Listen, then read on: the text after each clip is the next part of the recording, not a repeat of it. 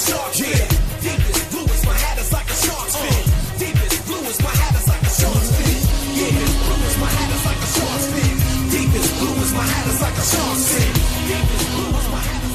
is Wednesday, August 19th here in Draft Shark Studios in Rochester, New York. Welcome to the Fantasy Football Podcast. I'm your host, Matt Schauf. With me, as always, is Jared Smola, but we are bringing in a special guest today as well. Dr. Jesse Morse wrote recently for DraftSharks.com about seven players with injury questions for 2020 that he'll be watching as we all navigate the thick of fantasy football draft season over the next few weeks.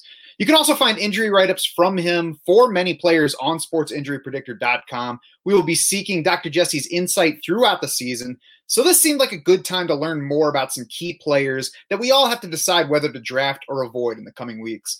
You'll hear why Dr. Jesse is not worried at all about Ben Roethlisberger's throwing elbow, but our guest also digs into important items such as exactly how a high ankle sprain impacts a runner and what the heck a list Lisfranc is. Without further delay, let's get to it. Joining us now is Dr. Jesse Morse. He is a sports medicine and regenerative medicine specialist at the Osteopathic Center in Miami. He is also a partner and content provider at the Fantasy Doctors. Dr. Jesse, welcome to the show. Thank you for joining us. Thank you very much for having me. We're going to be discussing some key injury situations today that, that could shape your drafts over the next few weeks and then potentially the fantasy season itself. Before we get to those players, though, Dr. Jesse, how did you get into fantasy? How did you move your medical knowledge over to the fantasy space? So I've been playing fantasy baseball and, and football for probably 15 years now, give or take. Uh, I grew up in Massachusetts, so I was a little spoiled by uh, when I started becoming old enough to appreciate football. Brady was already in town or just got there, and I just kind of rode the wave ever since. And over the past five or six, seven years, as I grew more specific sports medicine knowledge, I realized that there was a big gap in people understanding what these injuries meant and what it translated to in terms of effectiveness on the field, return to play times. Is he actually going to be 100% when he comes back in the field? What's his risk of re injury? All that type of stuff. Just, I mean, understandably so, most people don't have medical knowledge, or at least to that level. So I try to translate it to layman's terms like I were to do with my patients. And in your day job, do you work with a lot of athletes? Yes, I've seen many of the players that you watch on the field. In addition to his Twitter handle, which is at Dr. Jesse Morse and the Fantasy Doctors at the Fantasy DRS on Twitter, you can also find Dr. Jesse's insight this season on Sports Injury Predictor. So we're looking forward to that. Uh, looking forward to having your insight into those injuries. Again, like you said, explaining to us what it all means. Well, you're now the smartest person on staff, so that's good to have you. And, and I think we're gonna we're gonna have you on weekly on the Draft Sharks podcast doing a little injury update for you know, the previous week's injuries and what we can expect for the week ahead. So that'll be that'll be nice to, to have that information. Yeah, the cool thing about it is compared to other sports like hockey, the beat writers do a really good job of poking and prodding and trying to get a good idea of what's going on. It's really weird when you can say, "Yes, I got a grade two hamstring strain in the mid location." I'm like, that's what I would tell you in the exam room for the most part. So it, it's nice because then I can give you an accurate diagnosis as opposed to hockey. It's like, yes, he's got a lower body injury. what the hell does that mean? It could be anything. so it's it's hard when when when it's very vague. But now, uh, and, and and that's one of the issues I had with writing up the rookie stuff. I'm like, they don't tell you anything. The high school and college, they don't really have to say anything. So they miss a game, they or leave a game, you don't really know what happened. So in the NFL, it's a lot easier. You can track it a lot faster, uh, and especially if they're on the injury report, at least they can give you a rough idea what's on what they're dealing with. But these guys deal with so much stuff that you'll never hear about. But we, you know, we try to keep track of it and then and, and then organize it and to say these 10, 15 names you got to worry about because there's always 40 or 50 guys that are really injured but you got to prioritize which ones you're really worried about and which ones aren't really as big of a deal. I will say that Sports Injury Predictor has the best injury history for college players that, that you're going to find. So if you're interested in that, uh, go check that out. It's on the site. And since we're talking about rookies and college players here, let, us go ahead and jump into the list of players. And let's start with Tua Tagovailoa because there's a lot more out there about his injury than we typically get about a college player, at least from my standpoint.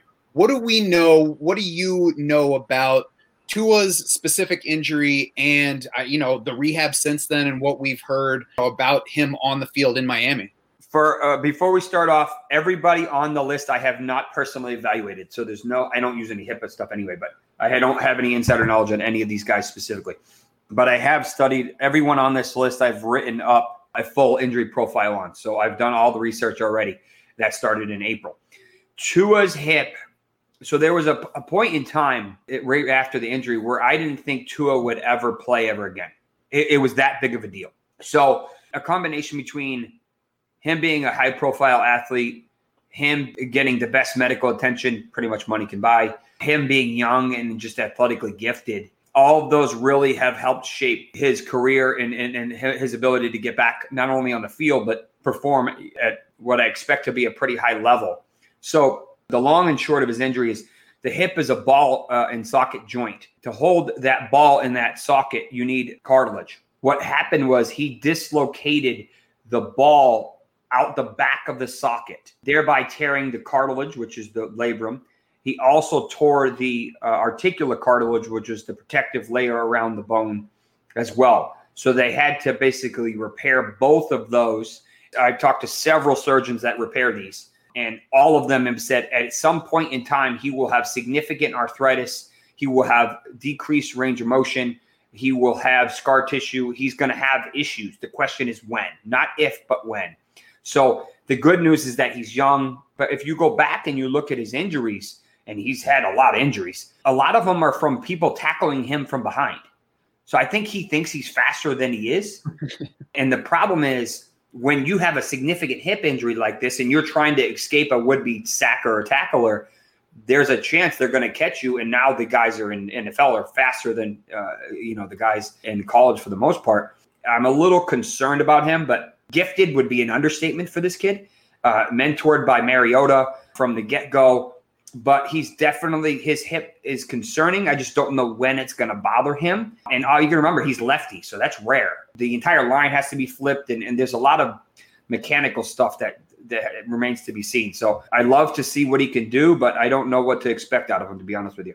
So it sounds like long term, there's concern there. Short term, is Tua at more risk if say say Miami puts him into the starting lineup in, in September versus waiting until December or even 2021? I think they are being really careful and monitoring him very closely. So if they've cleared him this far, they've pretty much given him the green light. I wouldn't be surprised if they were doing what we call serial MRIs, which basically means you get one every six weeks, eight weeks, whatever the interval is, to check to make sure the blood flow to the ball doesn't decrease because that's basically what happened to Bo Jackson, and that's why he needed a hip replacement. The uh, among other reasons, but uh, the, if, if, the ball deteriorates and, and, collapses, then you don't have there's nothing there to support it, and you have to you you have to get a hip replacement. That happens when the blood supply gets injured, and that can happen as a side effect of this injury. So they have to monitor this very closely, and it can happen at any point in time in the future. So that's why they got to kind of keep an eye on him. But I'm not overly concerned about him in, in the near future. I'm hoping that they dropped a ton of good cells in there, regen stuff. You have the best uh, ortho hip trauma surgeon in, in arguably the world and Chip Routt that did it in, in Houston. So I think that as far as I'm concerned, he should rock and roll. Long term, maybe a different story. And certainly Miami's willingness to take him fifth overall indicates that they believe he'll be good for a while, and we'll all kind of see down the road. Yeah, despite ever evaluating him before they drafted him physically. right. Ben Roethlisberger, who I think is going to have you know a, a, bigger impact on fantasy football this season. He had that throwing elbow injury last September. I think the report was that he injured three separate tendons in that throwing elbow. Had what sounds like was Tommy John surgery. Basically, you mm-hmm. noted, Dr. Jesse, that only one quarterback between 1994 and 2008 required Tommy John surgery. So it's extremely rare to see a quarterback return from that surgery. What do you expect from Big Ben in 2020? So the funny thing about Big Ben is that, as you said, this injury is so rare for quarterbacks. Baseball players, you see it unfortunately all the time. Uh, completely different mechanism of throwing, and you put different stress on. It depends on the the level of the fingers and the pronation of the way they throw the ball in baseball versus football, and that's why it, it, it, stresses the, the elbow. The reason why it happened to Big Ben is he was trying to do a sidearm pass, like you see with Mahomes. I'll do it a lot, um, but unfortunately, it was probably the straw that broke the camel's back, and it just it tore it. Mahomes was drafted uh, as an MLB player, so he he's been doing it his whole career, so that's why it's not a big deal for him. The good thing is that this ligament is now ready to rock and roll. It's probably stronger and tighter than it's been the past five or 10 years. And I wouldn't be surprised if he has better velocity, which probably means he can fit the ball in tighter windows because it should arguably move faster. I don't know about the spiral and whatnot. I don't know if there's anything to support that. But I think expecting his 2018 numbers is a little aggressive because that was a crazy season. But he's definitely going to be better than what they had last year. Juju's there and he should bounce back. Diontae has monster potential. Washington's there. So I'm excited about it. It remains to be seen, but I'm not worried about his elbow at all. Zero. I'm not sure if you saw there's there's a report I think it was yesterday from the Athletic's Mark Kaboly. He attended the Steelers' first practice that was open to the media, and he he at least thinks that it looks like Big Ben has changed his throwing motion a bit. Is that something you'd expect after that injury, or is it cause for concern? No, I'm I'm a little surprised, but maybe he realized that his old motion he just couldn't he didn't like it anymore. He it wasn't comfortable to him. So at that point, he just decided to change it. As as far as I'm concerned, as long as he can get the ball there and he's not like hitting like his lineman with the ball, or I mean he's a big dude, but you know, uh, gonna hit his elbow on somebody's head when when when someone is trying to sack him. I, as long as he gets the ball there. I mean, I always thought Philip Rivers had the funniest throwing motion I've ever seen. He like pushes the ball in the air. I'm like, what is that? But as long as he goes there, I, I don't, you know, I, it is what it is but I didn't. I didn't make note of the change. I did yeah. see that uh, the video yesterday hit Claypool and some crazy rotational catch. Yeah, it's funny you say that because in Kaboly's article, he, he said that Ben's throwing motion reminded him a bit of Philip Rivers. yeah, Rivers is like the funkiest thing I've ever seen. I'm like, yeah. I don't know how he physically does that, but it works. It's worked. You got to figure that the football throwing motion is less strenuous than a pitching motion, right? Oh, without question. There's no question. Mm-hmm. The the data for baseball is insane. Mm-hmm. If you throw a ball higher than 82 miles an hour, which is nothing for these guys, most of us can't do that, but you stress the ligament every single throw mm-hmm. after 82 to give you an idea of how mm-hmm. some of these guys pitch their whole careers and not need anything, and then some guys tear it pretty quickly. The football, on the other hand, is you. I mean, it's usually a more of a shoulder issue than an elbow. Elbows just part of the mechanism to get it there. Whereas baseball, it's all elbow. Shoulder's important, but elbow is really uh, where the stress comes out in, in the actual Tommy John ligament, you know, on the collateral. Over at running back, Chris Carson's been one of the big question marks, I guess, heading into the season. He had the hip injury late last season. Now, I guess, first of all, as far as you can tell from what's been reported, what was his actual injury in the hip? So they've been really hush hush about this. And, and, and there's a couple key points that I took home from reading all the stuff that I could find. One was that it was definitely his hip, and two was that he didn't have surgery. It, well, I guess there's a third. He had a fracture. Those three comments are very important because true hip fractures usually almost always require surgery. So when I hear that he didn't require surgery, and you're talking about a, player of this caliber athlete that you know he's going to go back to the field when he's ready. That means that it can really only be one injury, at least unless they kind of called it a fracture, but it wasn't really a fracture type of thing. It's, it's a stress fracture to the actual hip. And you can have that in two places. One of the places you always have to have surgery because they're inherently unstable and they will fracture very quickly, uh, even if you shut them down. The other one you can get away if you shut them down. But the problem is with ground and pound and going to have high, relatively expected high volume, he's at risk for doing it again, which is obviously my concern with him, which is why I've been fading him unless you get him at a steal and you hope that he gets lucky and it's either not this season or later in the season, kind of like when it happened last year. But you got to remember that Penny's probably on the pup with his ACL. He pretty much tore his, uh, and, and the data is not very good for NFL running backs that tear their ACLs while they're in the NFL. So they don't. He doesn't really have a ton of competition. I mean, what Homer's there. I forgot who they, they drafted what Hyde they took up Hyde and then somebody else. But Carson should be the guy. I just I don't know. Yeah, we've talked we've talked about on previous podcast episodes that Carson was awesome last year when he was healthy. And to me, the only concern is you know injury, and he he has had other injuries too besides the hip. Is there is there a percentage chance of refracture? Have there been any studies or reviewing my notes? It looks like he suffered a compression fracture with likely less than 50% of the total volume of the, of the bone. Most athletes take six to eight weeks to start walking again without crutches and up to 14.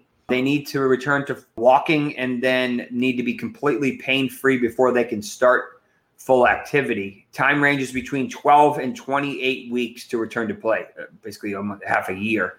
And then he'll probably get serial MRIs as well. He might even need contrast to, to see the uptake of the bone. But I don't have any specific percentages for his, you know, for, for refracture, but Okay. it's not a very common injury. Out of all the stress fractures in the body, this part of the uh, of the hip is only three percent. To give you an idea, so it's not a super common location. We traditionally think of stress fractures in the foot or in the shin, which is what a shin splint is, uh, essentially. And, and you can get them other places, but that's traditionally where we get them. Aaron Judge had it, had one in his first rib up here in his, in, near his neck. But this part of the of the bone is not very common, so there's probably not much data on it, at least for, for professional players. So does that mean that we can't really know a whole lot about whether it's going to affect his performance, even even short of the a full re-injury?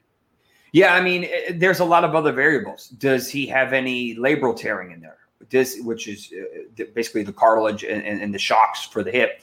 Did they go in and re-strengthen all of the ligaments that really do the heavy lifting for the hip? Did he work with PT and appropriately physical therapy and uh, help to decrease stress on that and make sure that they were limiting the amount of wear and tear? I mean, all these are hypotheticals, but I, you know, so all these variables, you'd like to think that they were they would do the best that they could for their athlete to give him the best chance to come back and continue to play for them. So I'd like to think that you rock and roll with him and, and, and just hope that they actually treated him appropriately. He did avoid the pup list, the open training camp, or, or at least he's off it now. I can't remember if he started on it, but he's practicing now, and at least seems like he's on track for week one.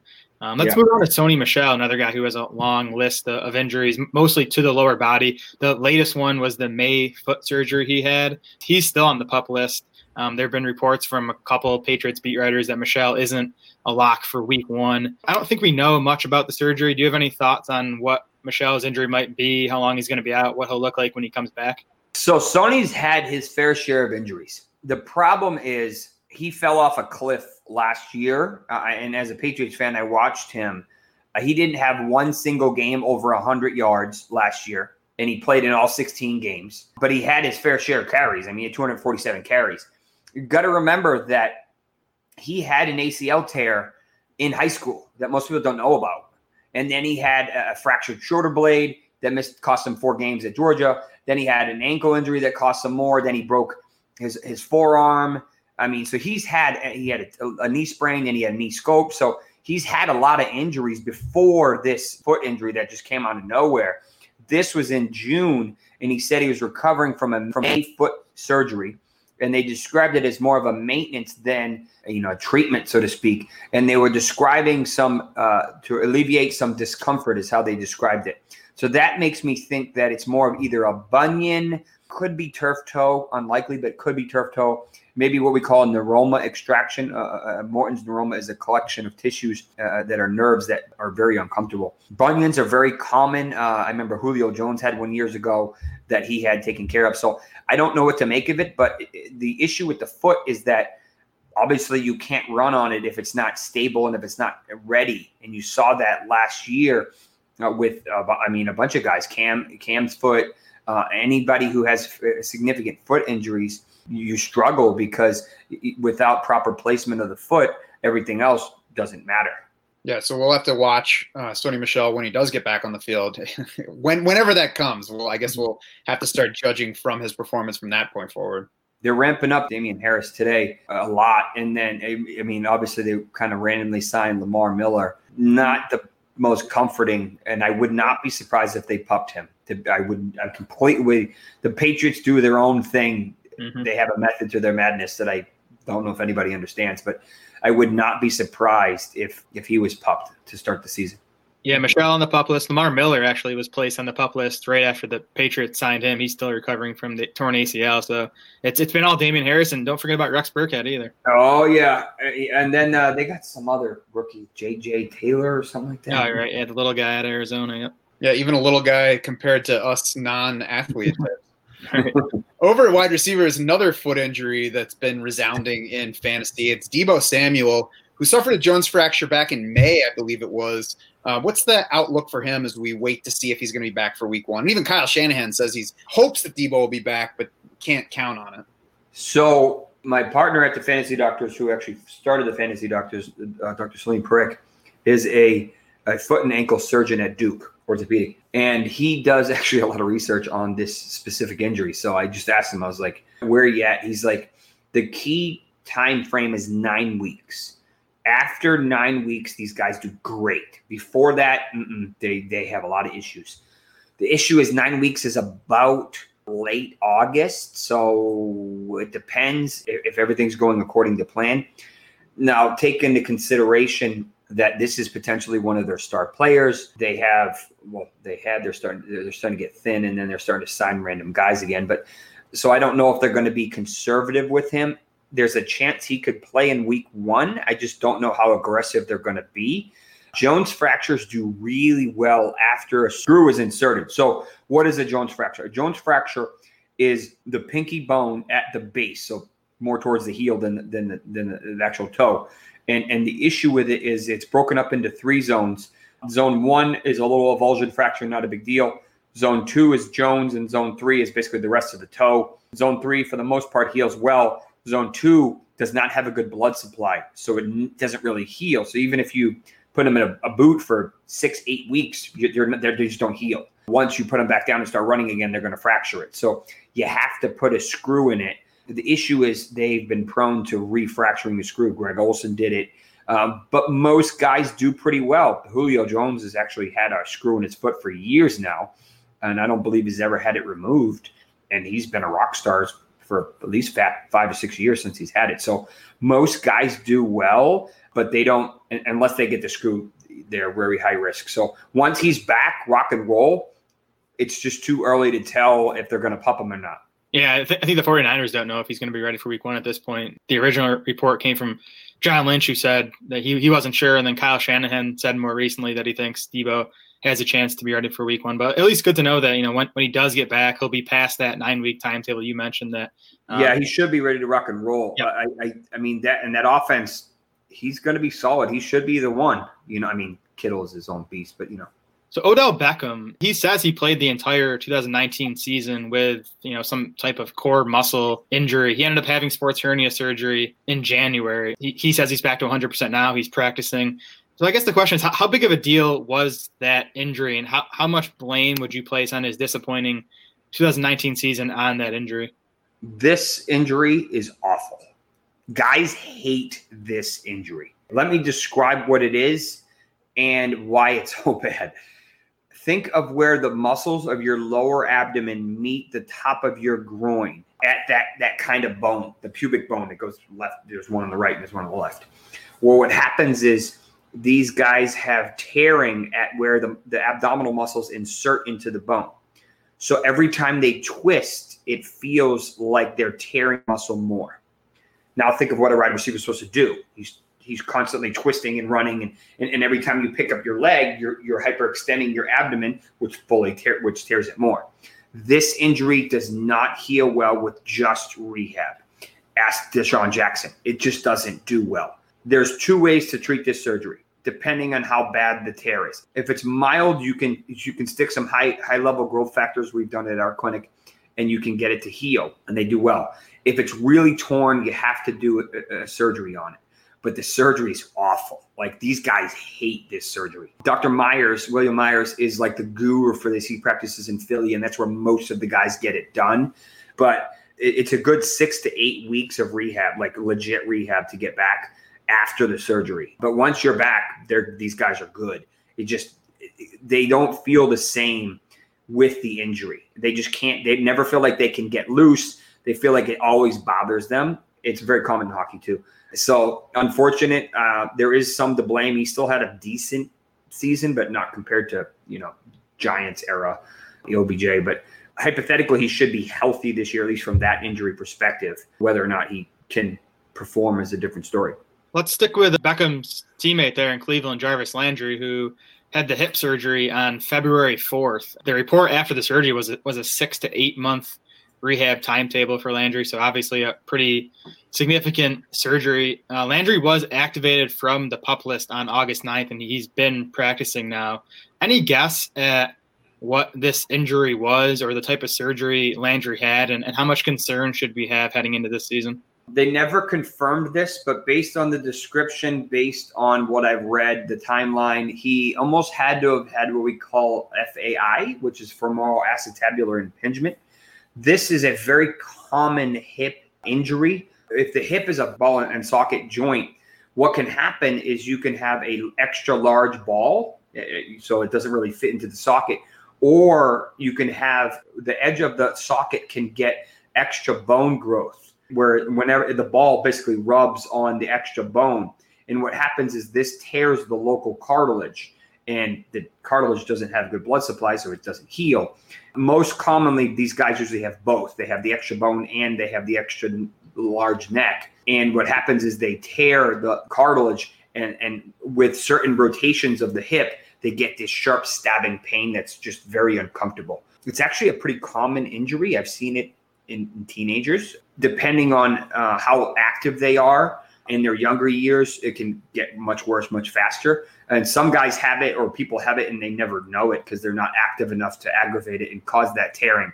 The good news, and there's a lot of data on this, especially even in, in NFL players. Once they fix this issue, they usually shave down the bone, or depending on where the bone extra is, and then they fix the labral. The, the data is like over 90%, 95% that they do great. They don't have any drop in performance. They don't have any decreased years in, in like relative to people who didn't have this injury. So once it's fixed, it's fixed. They just need to do the appropriate rehab to, to get back up and strengthen, make sure everything's back to where it should be. But that's my best guess based on what they told us. And then if that's true, that's good news. All right. Sounds like we're buying Jarvis Landry at ADP once again. Yeah, he's always underrated. AJ Green has been stellar whenever on the field, but the on the field part has been an issue, especially over the past couple of years.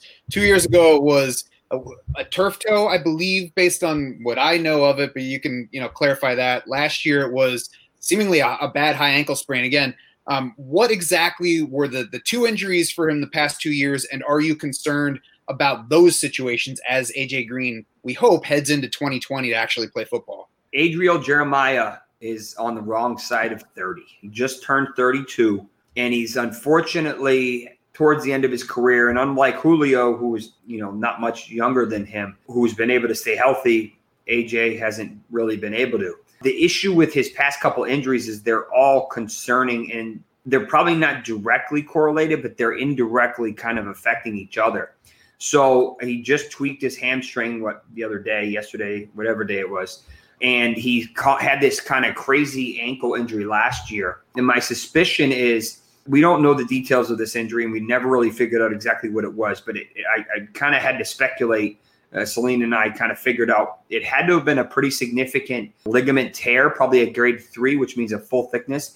And he probably had to have a, a bone a fracture, a avulsion fracture, where the, the tendon actually uh, or ligament pulls the bone off of, you know, pulls a piece of the bone off of where it belongs.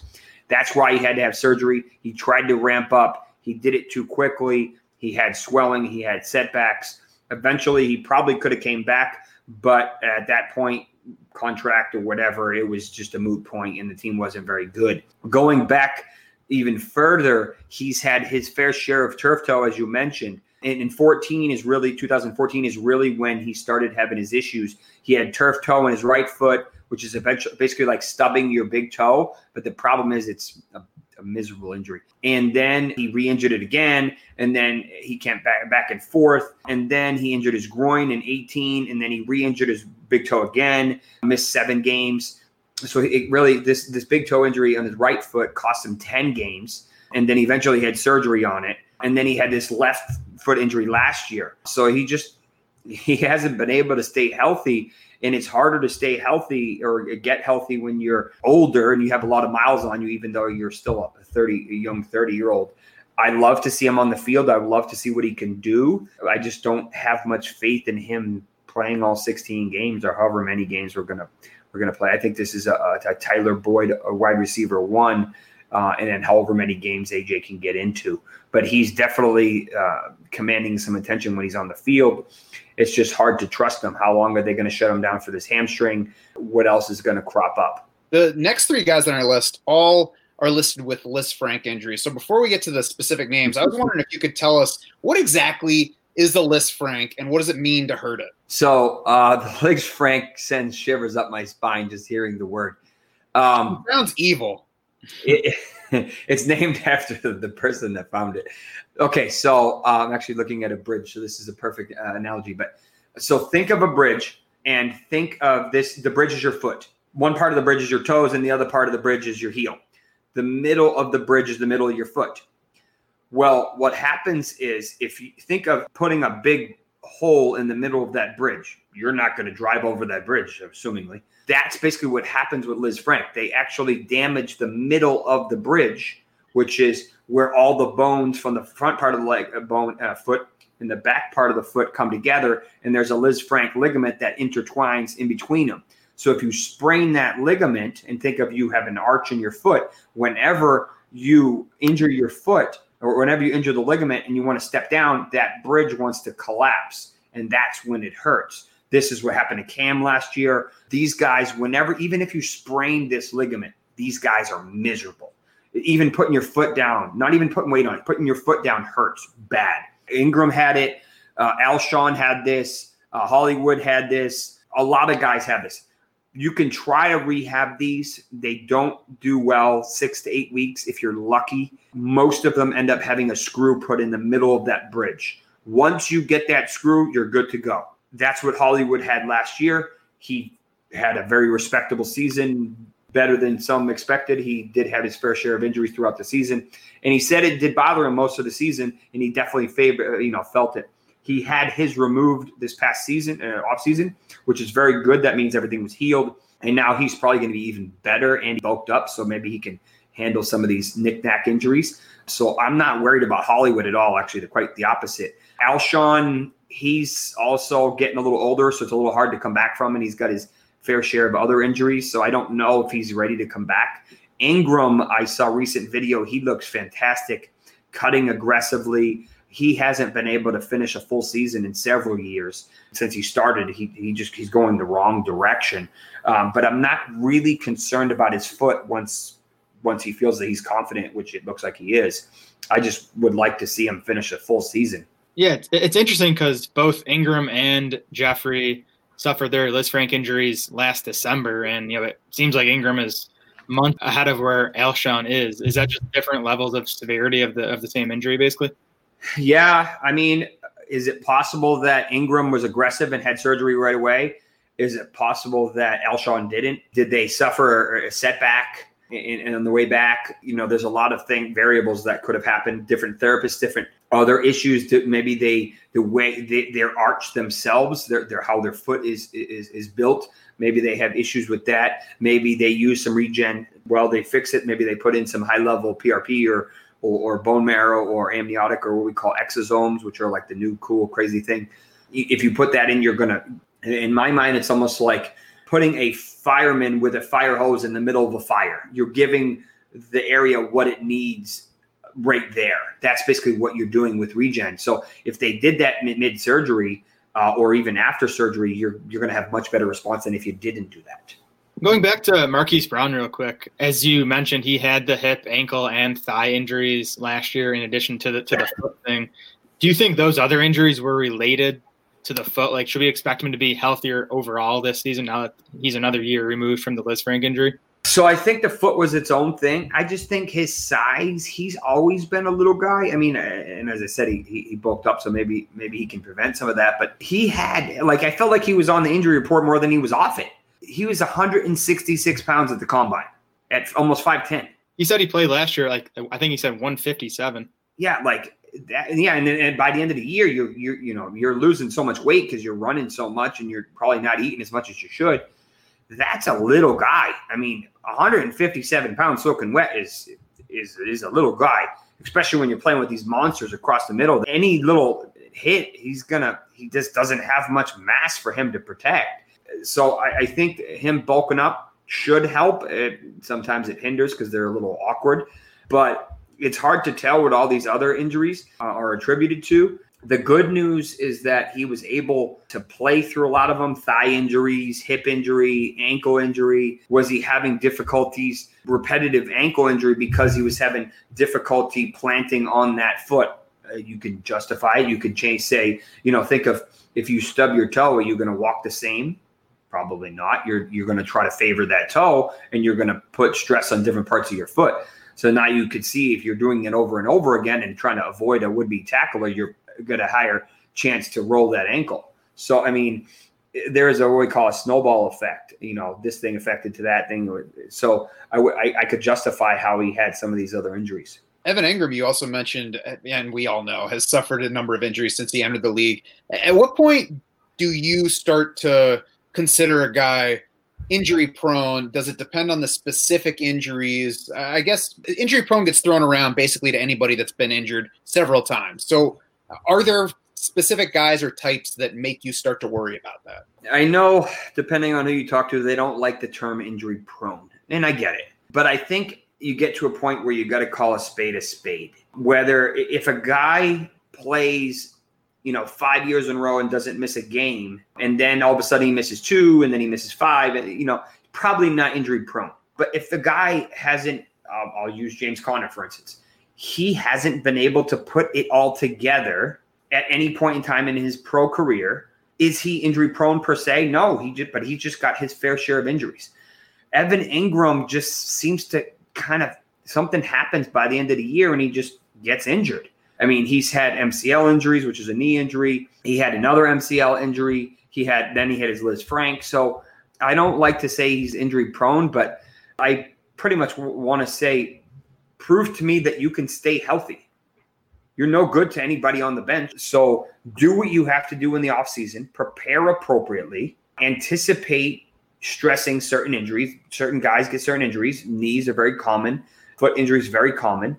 Do appropriate you know prevention work, hamstrings, and hopefully that will allow you to make it through the whole season. Fluky injuries happen, but certain guys I feel like are injury prone. Will Fuller, I feel like that he will never play a full season. That hamstring is going to bother him. It's just a matter of when. And then other guys had just had a bad injury and it and it, it didn't pan out well. Well, um, you know, Leonard Fournette two years ago, he came back too soon from his hamstring re-injured it, worsened it, missed another three, four, whatever games it was, and then finally came back at the end of the season strong. Looked great, con- depending on how you evaluate him. Last year didn't have any injuries at all. Was he injury prone? I was very concerned, but he proved to me that he could stay healthy. He learned from his mistakes in the past, and then you rock and roll. No, I'm no longer worried about his injury history because he proved he could stay healthy. I need these guys to do that this year. Could Will Fuller save himself by taking up ballet? Will Fuller needs to do a lot of things for his hamstrings. He, I, when I was reading his hamstring thing, I'm like, this is ridiculous. um, I think he's uh, injured like six or seven times. Like that's a lot of different re-injuries. So there's something called Nordic curls. Uh, you've probably seen them if you've been in the gym before. They're very common in soccer players who are notorious for running long, long distances. And what they do is basically they help to re-strengthen the hamstring and prevent injury. Problem is, it's not a very common thing in America to do. Unfortunately, that's why a lot of these guys w- will suffer that injury. Ideally, again, he would go in and, and inject some uh, something in there to remove some scar tissue, or re-strengthen some of those, uh, some of the, the, the, the intended insertions where they insert into the bone, so that when he does ramp it up to 100% full speed, he's not having an injury, he's not having a setback. Whether or not he did that, obviously we don't know. But if I if I were a betting man on his injury, I would say he probably is going to suffer a new hamstring injury this year. Enough uh, anti Will Fuller talk. Let's uh, Talent. Move on, move on to TJ Hockenson, who's been in the news recently, saying that he doesn't feel like he's 100. percent I think it was last November he got hurt, and we didn't. I don't think I didn't see any details on that injury exactly. You know, I recorded a video about this today, and I reviewed his his actual injury video. It happened with 46 seconds left in the Thanksgiving game versus the Bears. Uh, and there's the Boston accent. The what happened was he was flanking. He had caught the ball. He was flanking to his le- to the left side of the field, uh, right side of the screen, and whoever was defending on him rolled up on his right ankle. So his foot kind of jammed into the ground. When you see that, there's really two major injuries you think of: the inside of your knee, the MCL, or the high ankle sprain. MCL, depending on the severity, not too bad, very common. The high ankle sprain, completely different headache. My suspicion well, they called it an, an ankle, so we know it was an ankle. Whether or not he injured his knee, we don't know. He went on IR immediately. He was seen in a boot and, and I think it was a wheeled scooter like a month later. Whether or not he had surgery, we don't know. I have not seen confirmation of that at all. But I did see something or read something recently saying he's still not 100%. This is what, 11 months later, 10 months later? Like that was November. And, and we're late, mid to late August. So that's a long time. So my concern is that why is it still bothering him? It shouldn't be bothering him if if he if they treated it appropriately and he rehabbed appropriately. So why is it still bothering him? And how much is it going to affect him? Is he at high risk for doing that injury again or a new injury? You could justify it if he's not at 100%, and he should be. If you, if you think about it, if, if there's not a time to be 100%, it's now because you're probably not going to be 100% at any point in the season. So the inflation in his helium bubble is a little concerning. You know, it's probably going to start to go down a little bit because now you're concerned about his injury. You know, or at least I am. Yeah. Mm-hmm. Yeah, I do think it's worth noting that you know he, he wasn't placed on the pup list. He is practicing, so I would take that to mean the Lions felt comfortable enough with his ankle to at least you know get him out on the field. So I don't know, maybe, maybe it's more of a mental thing for him. Yeah, I mean, look at Alvin Kamara and Saquon last year when they came back, I feel like Saquon wasn't right. I mean, eventually he looked finally kind of normal again. And Kamara even admitted that he was like 85% at best by the end of the season. He trains very, very close to here. And I know his trainer, and he trained like crazy. I mean, you can watch his his training sessions. Uh, Doctor, just look up Doctor Reef on on uh, on Instagram his training sessions are insane. Like he does things I can't even fathom people the hand eye coordination. But it took him a long time to get back to what he quotes himself as 100%. High ankle sprains are no joke. They throw off what we call proprioception, which means if you close your eyes, you know where your foot is in placement to the ground. That's very important for a running back who doesn't have to look at the ground but needs to look up and to see, all right, where am I at the hole? Where am I cutting? Where my foot placement? that type of stuff. And if they don't have that, they don't, it zaps their burst and their power, which is everything. They need to hit that hole and cut. And if they don't feel confident, they're not going to do that. So high ankle sprains are concerning, and that's uh, that mental part of it. I, I think that's what Hockenson's still dealing with. Yeah, it's taken me like 20 years of playing fantasy, but I think I finally learned that guys who suffer suffer high ankle sprains should probably be like fades for almost the rest of the season. Yeah, I'd trade them ASAP. I don't care if it's week one. Yep. Because by the time they're finally healthy again, you've wasted so much time waiting for them to come back, and they're probably going to disappoint you on the way back. Or if not, you know, even if you can get 80 cents on the dollar, obviously if it's your number one pick, it, it's harder to do, but it's a it's a bad injury unless you, they get really lucky and it's just a little one. But even the moderate ones are awful eh, because the way what happens is every time you foot you put your foot on the ground, the ligaments that hold the two bones together are injured. That's basically what you injure. So what happens is when you put your foot on the ground, the bones want to separate. That's stretching your ankle joint, which hurts. So and every time you rotate, guys hate it. This is a very uh, you can if you roll your ankle, that's a classic lateral simple ankle sprain. Guys can go back on that whenever pretty much whenever they want. Not the same with a high high ankles are awful. Guys will tell you they're miserable. They can't even put their foot in the ground. Like just to stand in there for like a week or two at least. They're just they're uncomfortable. That's why when you hear that, it should make you sad and disappointed. And even though he's playing on it, we did move TJ Hockenson down a few spots in the tight end rankings on DraftSharks.com. Yeah, I mean, I, I like him this year. I, he's got talent. I think Stafford's ready to rock and roll. Whether or not they want to run the ball is a different story. Dr. Jesse, before we let you go, please tell people how they can consume Fantasy Doctors content. So there's a bunch of different ways to get our stuff. I do a lot of videos on the Fantasy Doctors uh, YouTube page, just what it sounds like. The fantasydoctors.com has a lot of stuff pulled in from all different places. I wrote up the draft guide. You can get it if you are, are want to become a member at either our Patreon site Uh, you can do it through Sports Injury uh, Predictors site in- indirectly. It's on each of their individual pages. And I, I do injury uh, stuff pretty regularly, daily if I can.